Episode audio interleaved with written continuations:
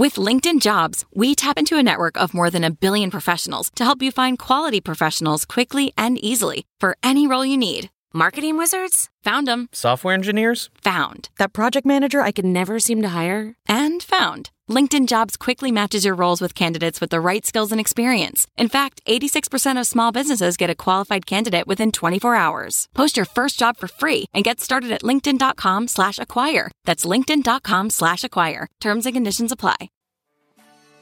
Welcome to Money for the Rest of Us. This is a personal finance show. It's on money, how it works, how to invest it, and how to live without worrying about it.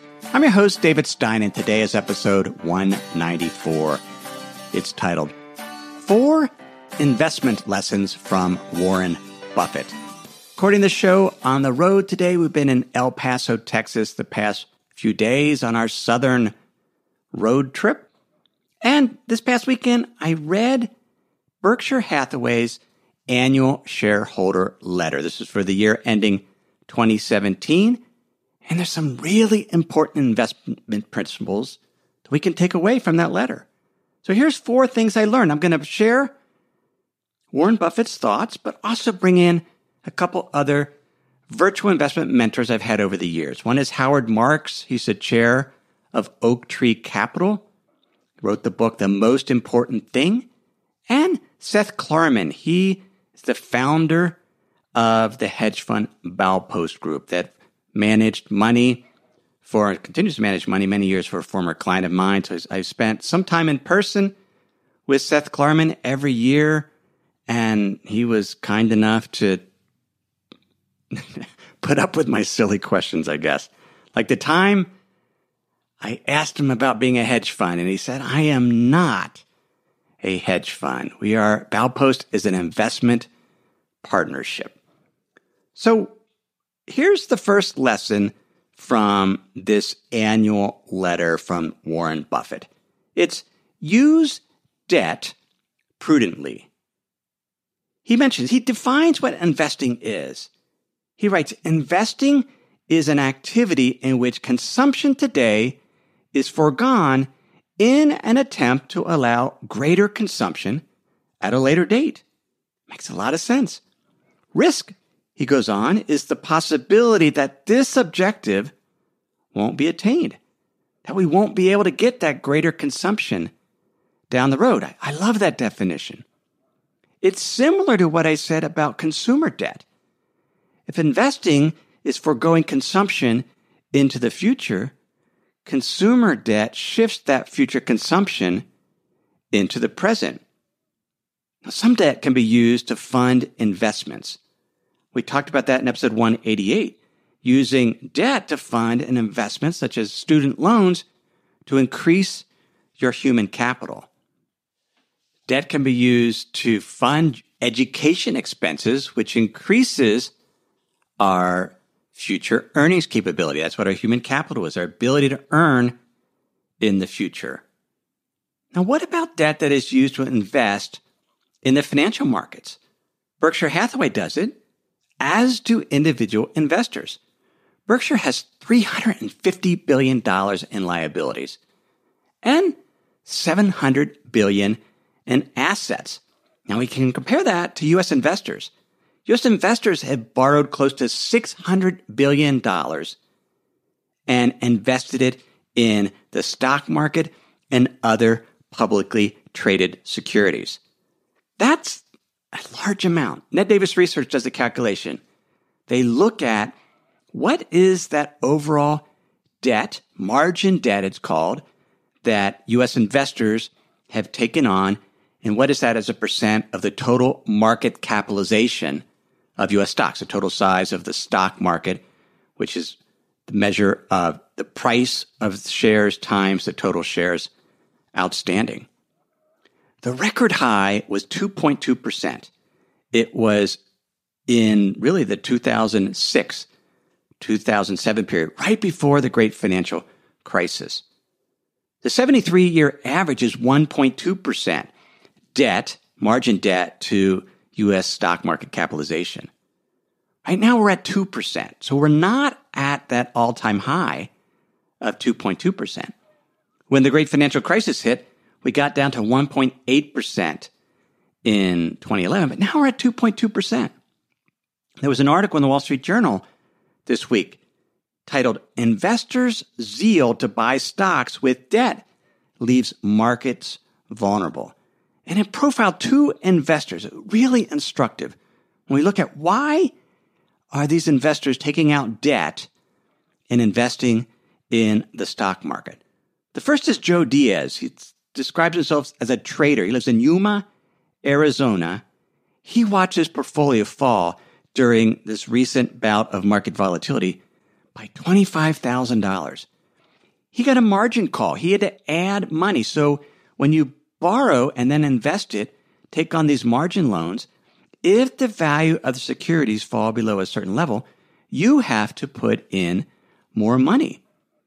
He says he, he was, the quote is, I was so bullish that I went all in. I was confident that the stock market would go up, but then it didn't. And he got a margin call. He had to put in $2,500 to satisfy that margin call.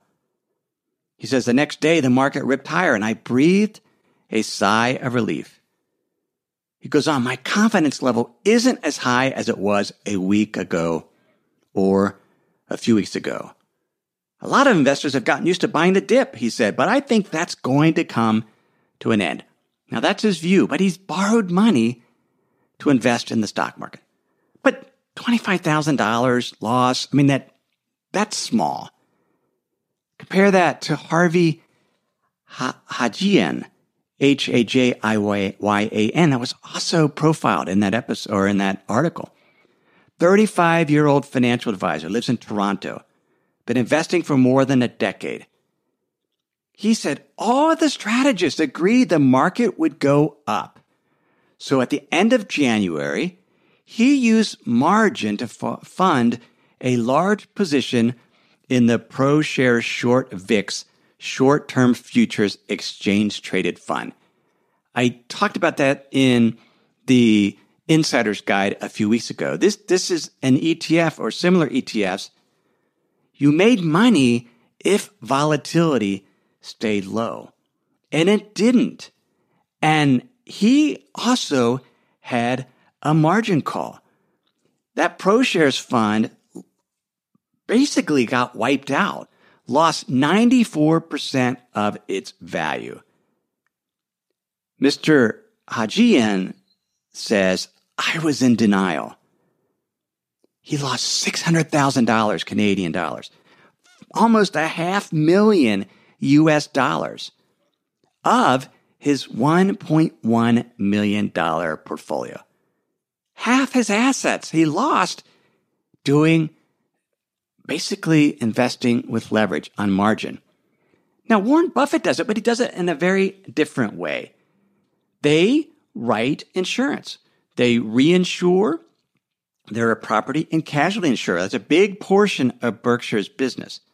The way it works is the their customers pay them premiums, but then the payments aren't usually made until there's losses over the life of the policy. And sometimes those payments aren't for years.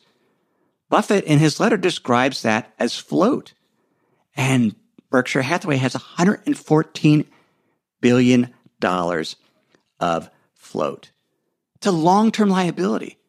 It's essentially a free loan. They're not going to get a margin call, Berkshire Hathaway, because they have leverage that they've used to purchase businesses and other investments. They're using this float. Long term liability matched to long term assets. He writes in the letter Charlie and I never will operate Berkshire in a manner that depends on the kindness of strangers or even that of friends who may be facing liquidity problems of their own.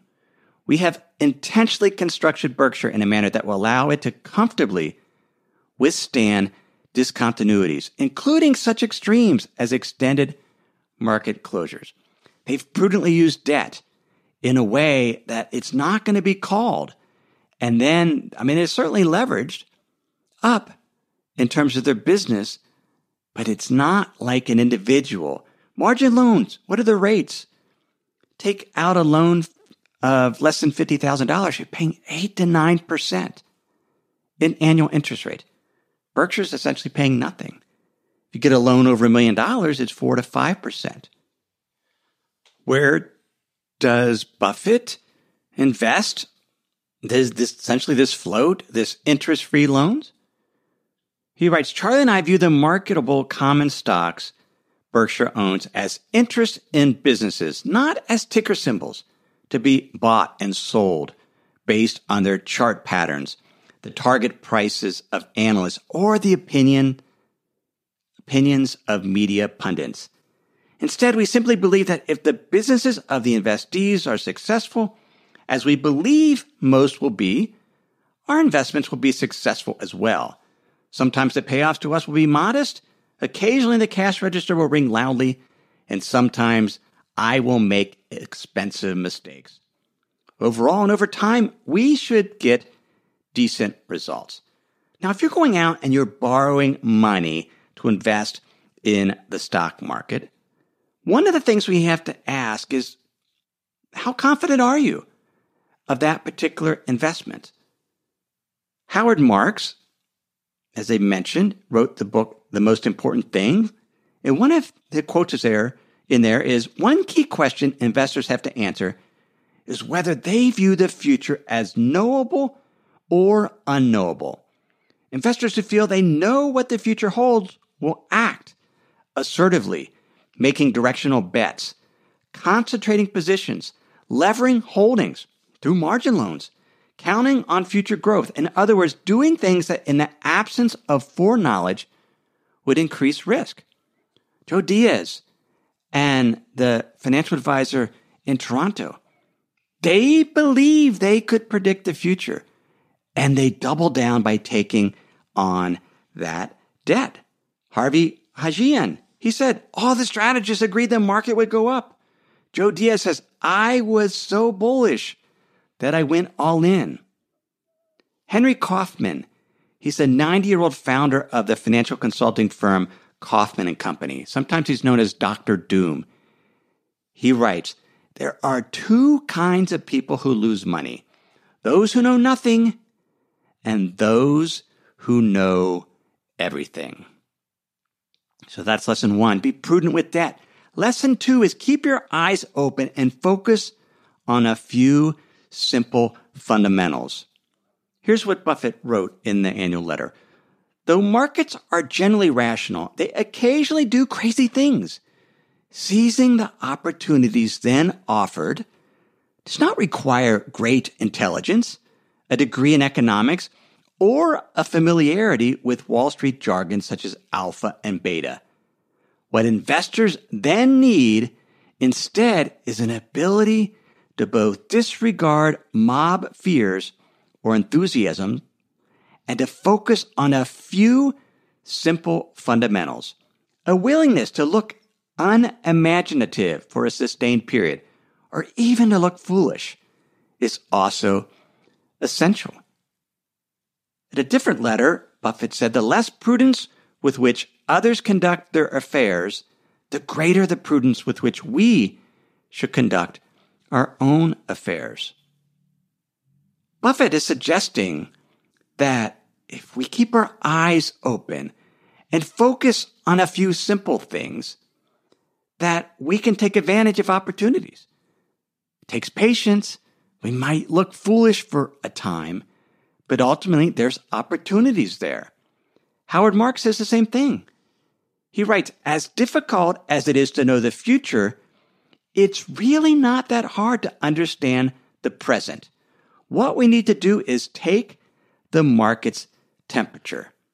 Keep our eyes open. He goes on, there are a few fields in which decisions as to strategies and tactics are influenced by what we see in the environment. And he gives the example how, how fast we're going driving. We've been taking this long road trip.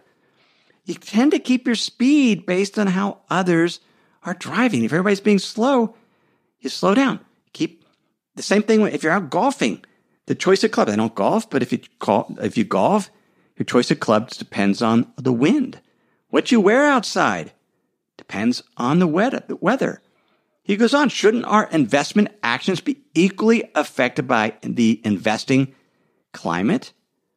Looking ahead, Seth Klarman says keeping our eyes open also increases the probability that you will be prepared for something that has never before occurred. We can't invest blindly. We have to be aware, alert, and perspective or perceptive is how Howard Marks puts it. We can gauge the behavior of those around us and from that judge what we should do. He says the essential ingredient here is inference, which is one of his favorite words. We can see what's going on and understand the implications of what's going on around us. When others are recklessly confident, he writes, and buying aggressively, we should be highly cautious. When others are frightened into inaction or panic selling, we should become aggressive. Now, I have taught about that, I call it focusing on the leading edge of the present, looking at what's going on now, focusing on a few fundamentals. And just doing that helps us not to panic in this recent market turmoil, knowing where we stood from an economic standpoint, economic trends, knowing what some of the market internals, the level of fear and greed, and realize that investors weren't that fearful yet. And looking at valuations was enough to keep us from panicking and selling all our investments when the markets simply fell 10% in, in about a week or so. And, and the way that I do that is I produce a monthly investment conditions report, a snapshot, a focus on a few fundamentals, rating them red, green, or yellow. That's how I invest. Others can do it in different ways, but it's what I teach on Money for the Rest of Us Plus. So that's, that's it. Keep our eyes open. Be aware. Buffett says we could take advantage of opportunities, but we don't want to be overly excessive as we do that, which is lesson number three. Stick with easy decisions and avoid excessive trading. Let me pause here to share some words from this week's sponsors. Sometimes it's just nice to sit back, relax, maybe even take a nap. That's not what you want your money to be doing. You want it to be working hard for you, earning interest, generating returns. That's where the Betterment Automated Investing and Savings app can help. Betterment's technology gives you advanced tools that are built to help you maximize returns. They have diversified portfolios of low cost ETFs that have been constructed by experts, high yield cash accounts where your money can earn 11 times the national average, and automated investing technology like automated rebalancing. These tools can help you reach your savings and investing goals. Betterment is a fiduciary that means it's their job to act in your best interest. They will never recommend an investment or give you guidance unless they believe it will help you reach your financial goals. So visit betterment.com to get started. Learn more about the high yield cash accounts at betterment.com. Investing involves risk, performance not guaranteed. Cash reserves offered through Betterment LLC and Betterment Securities. Betterment is not a bank. When you're hiring for your small business, you want to find quality professionals that are right for the role. That's why you have to check out LinkedIn Jobs. LinkedIn Jobs has the tools to help find the right professionals for your team faster and for free. I know in our business, having the right candidates for the job is critical to keep our business running smoothly. Now, LinkedIn isn't just another job board. LinkedIn has a vast network of more than a billion professionals, which makes it the best place to hire. It gives you access to professionals you can't find anywhere else.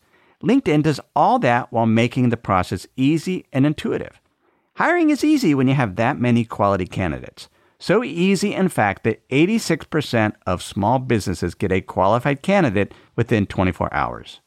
LinkedIn is constantly finding ways to make the process easier. They even just launched a feature that helps you write job descriptions, making the process even easier and quicker. So post your job for free at linkedin.com slash David. That's linkedin.com slash David to post your job for free. Terms and conditions apply. He outlines a bet that he made with Protege Partners. 10 years ago. And the bet was that the S&P 500 index fund would do better than the expert hedge funds Protege Partners selected.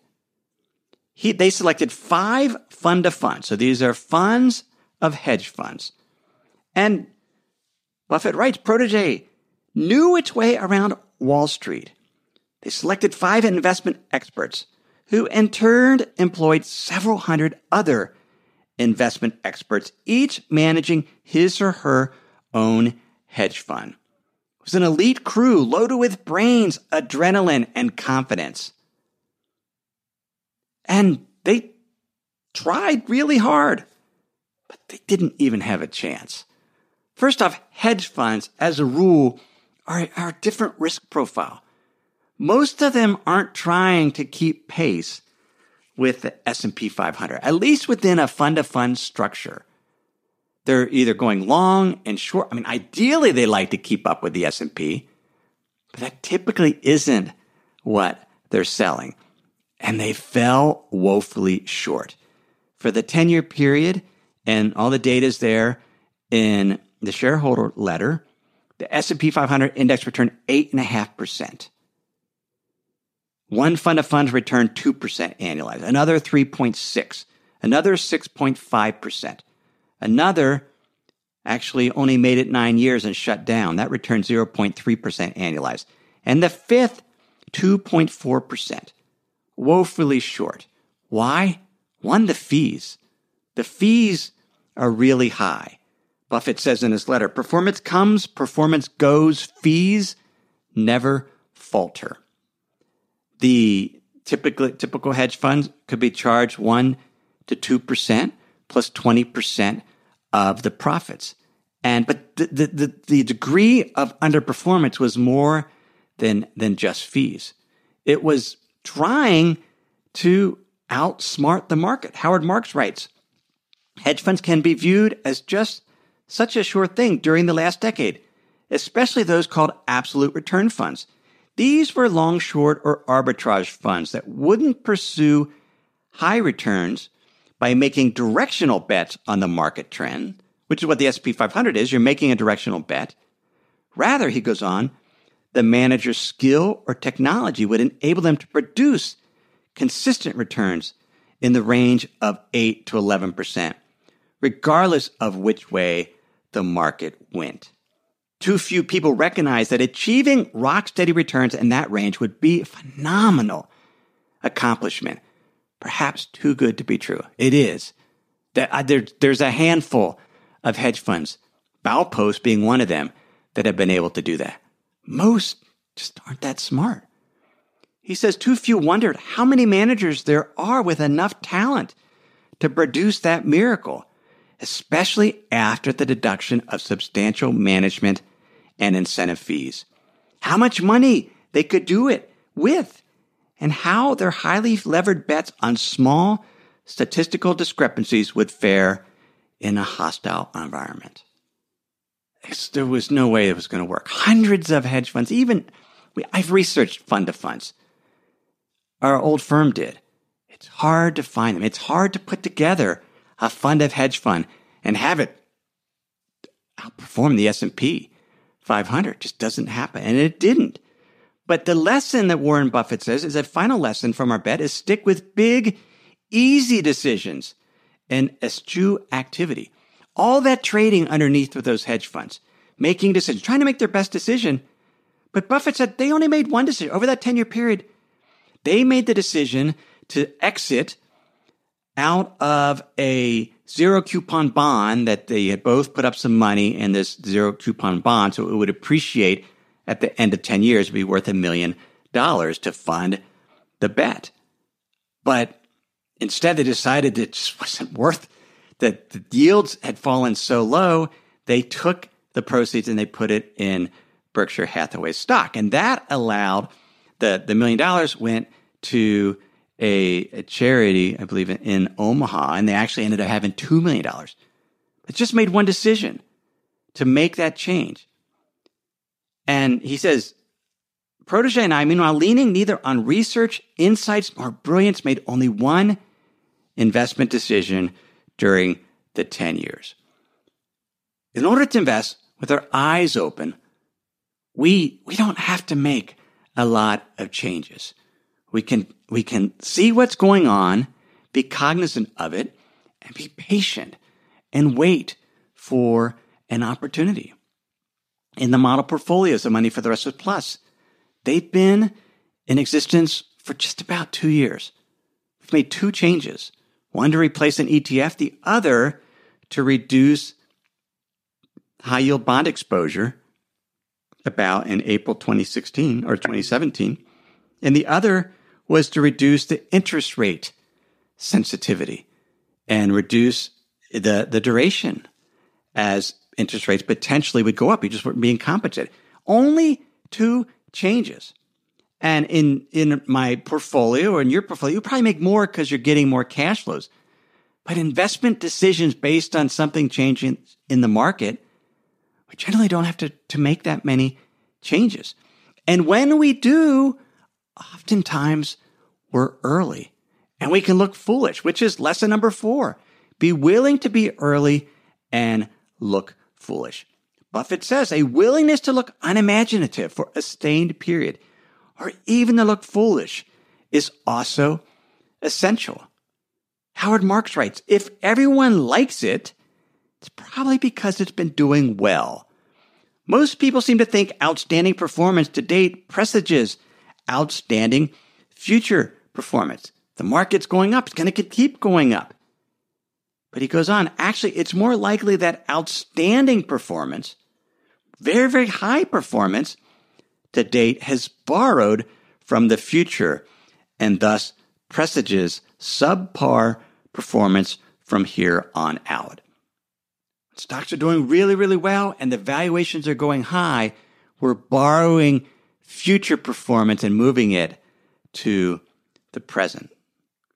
But we also have a fear of looking wrong, says Howard Marks. Not only should the lonely and uncomfortable position be tolerated, it should be celebrated.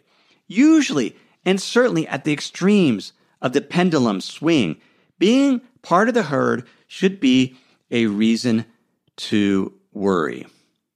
Seth Klarman says generally, the greater the stigma or revulsion, the better the bargain. Sometimes we're going to be early. I when I did episode, I think it was 97 on the great financial crisis, I talked about the moves we made as an advisory firm in the portfolio that I was managing.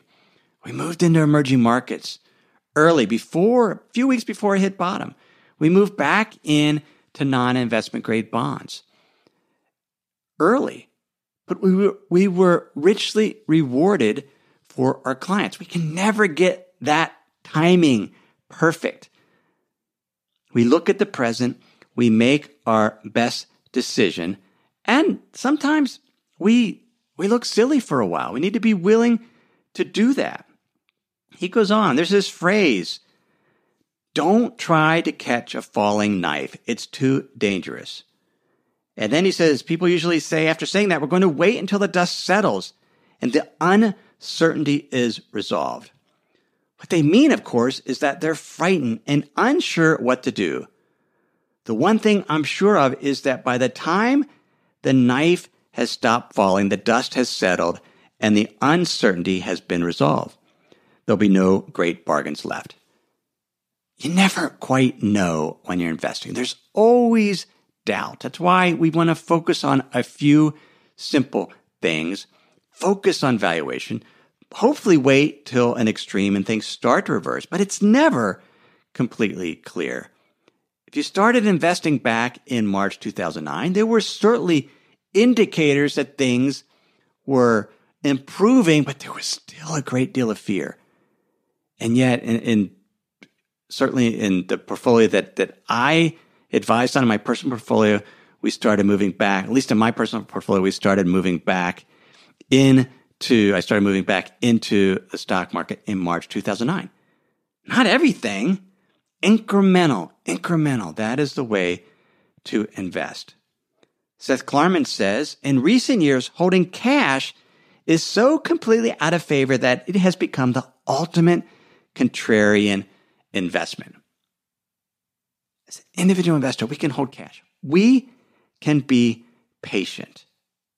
Klarman says also, calibration is important. Set the bar too high, and you might remain out of the market for a very long time.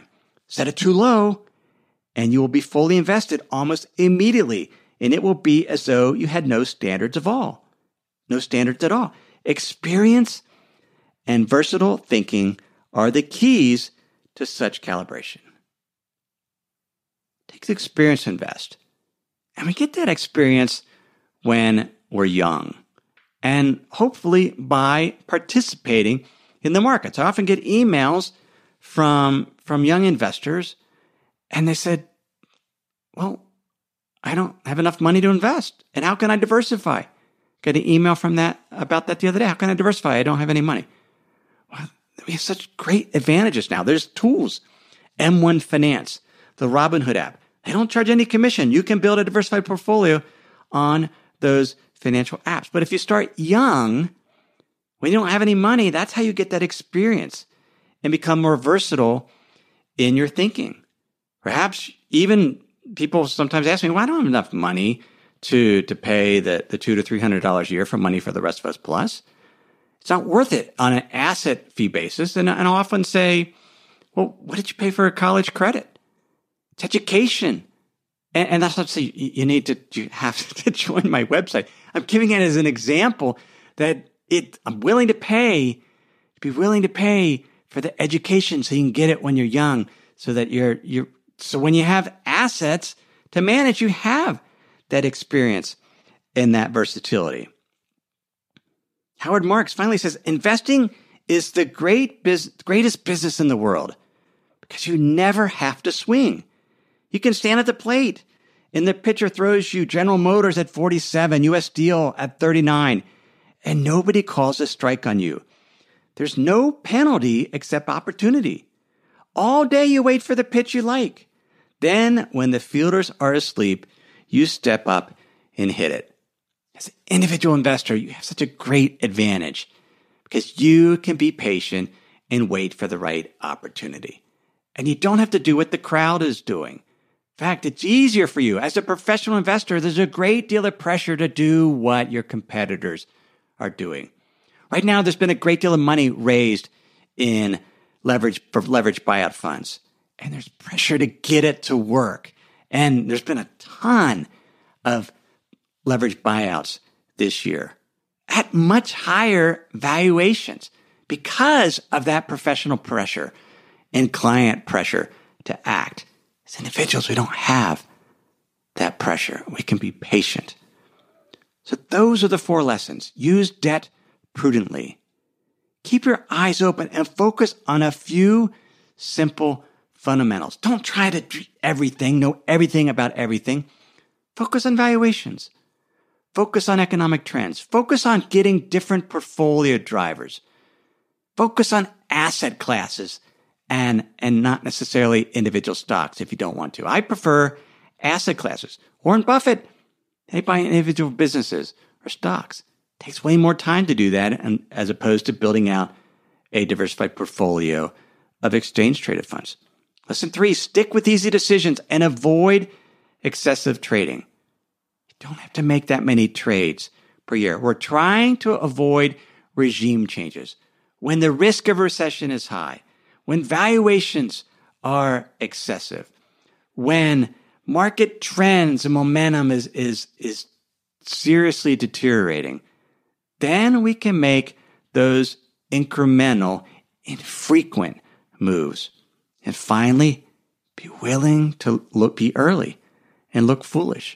It takes patience to be an investor, particularly when you're buying something undervalued, because it might be a while before it it gets realized. Takes patience to be out of the market or, or not buying the most expensive stocks in the world and investing in other areas that are more attractively priced, like emerging markets or non US stocks. But you have to be willing to be different than the crowd.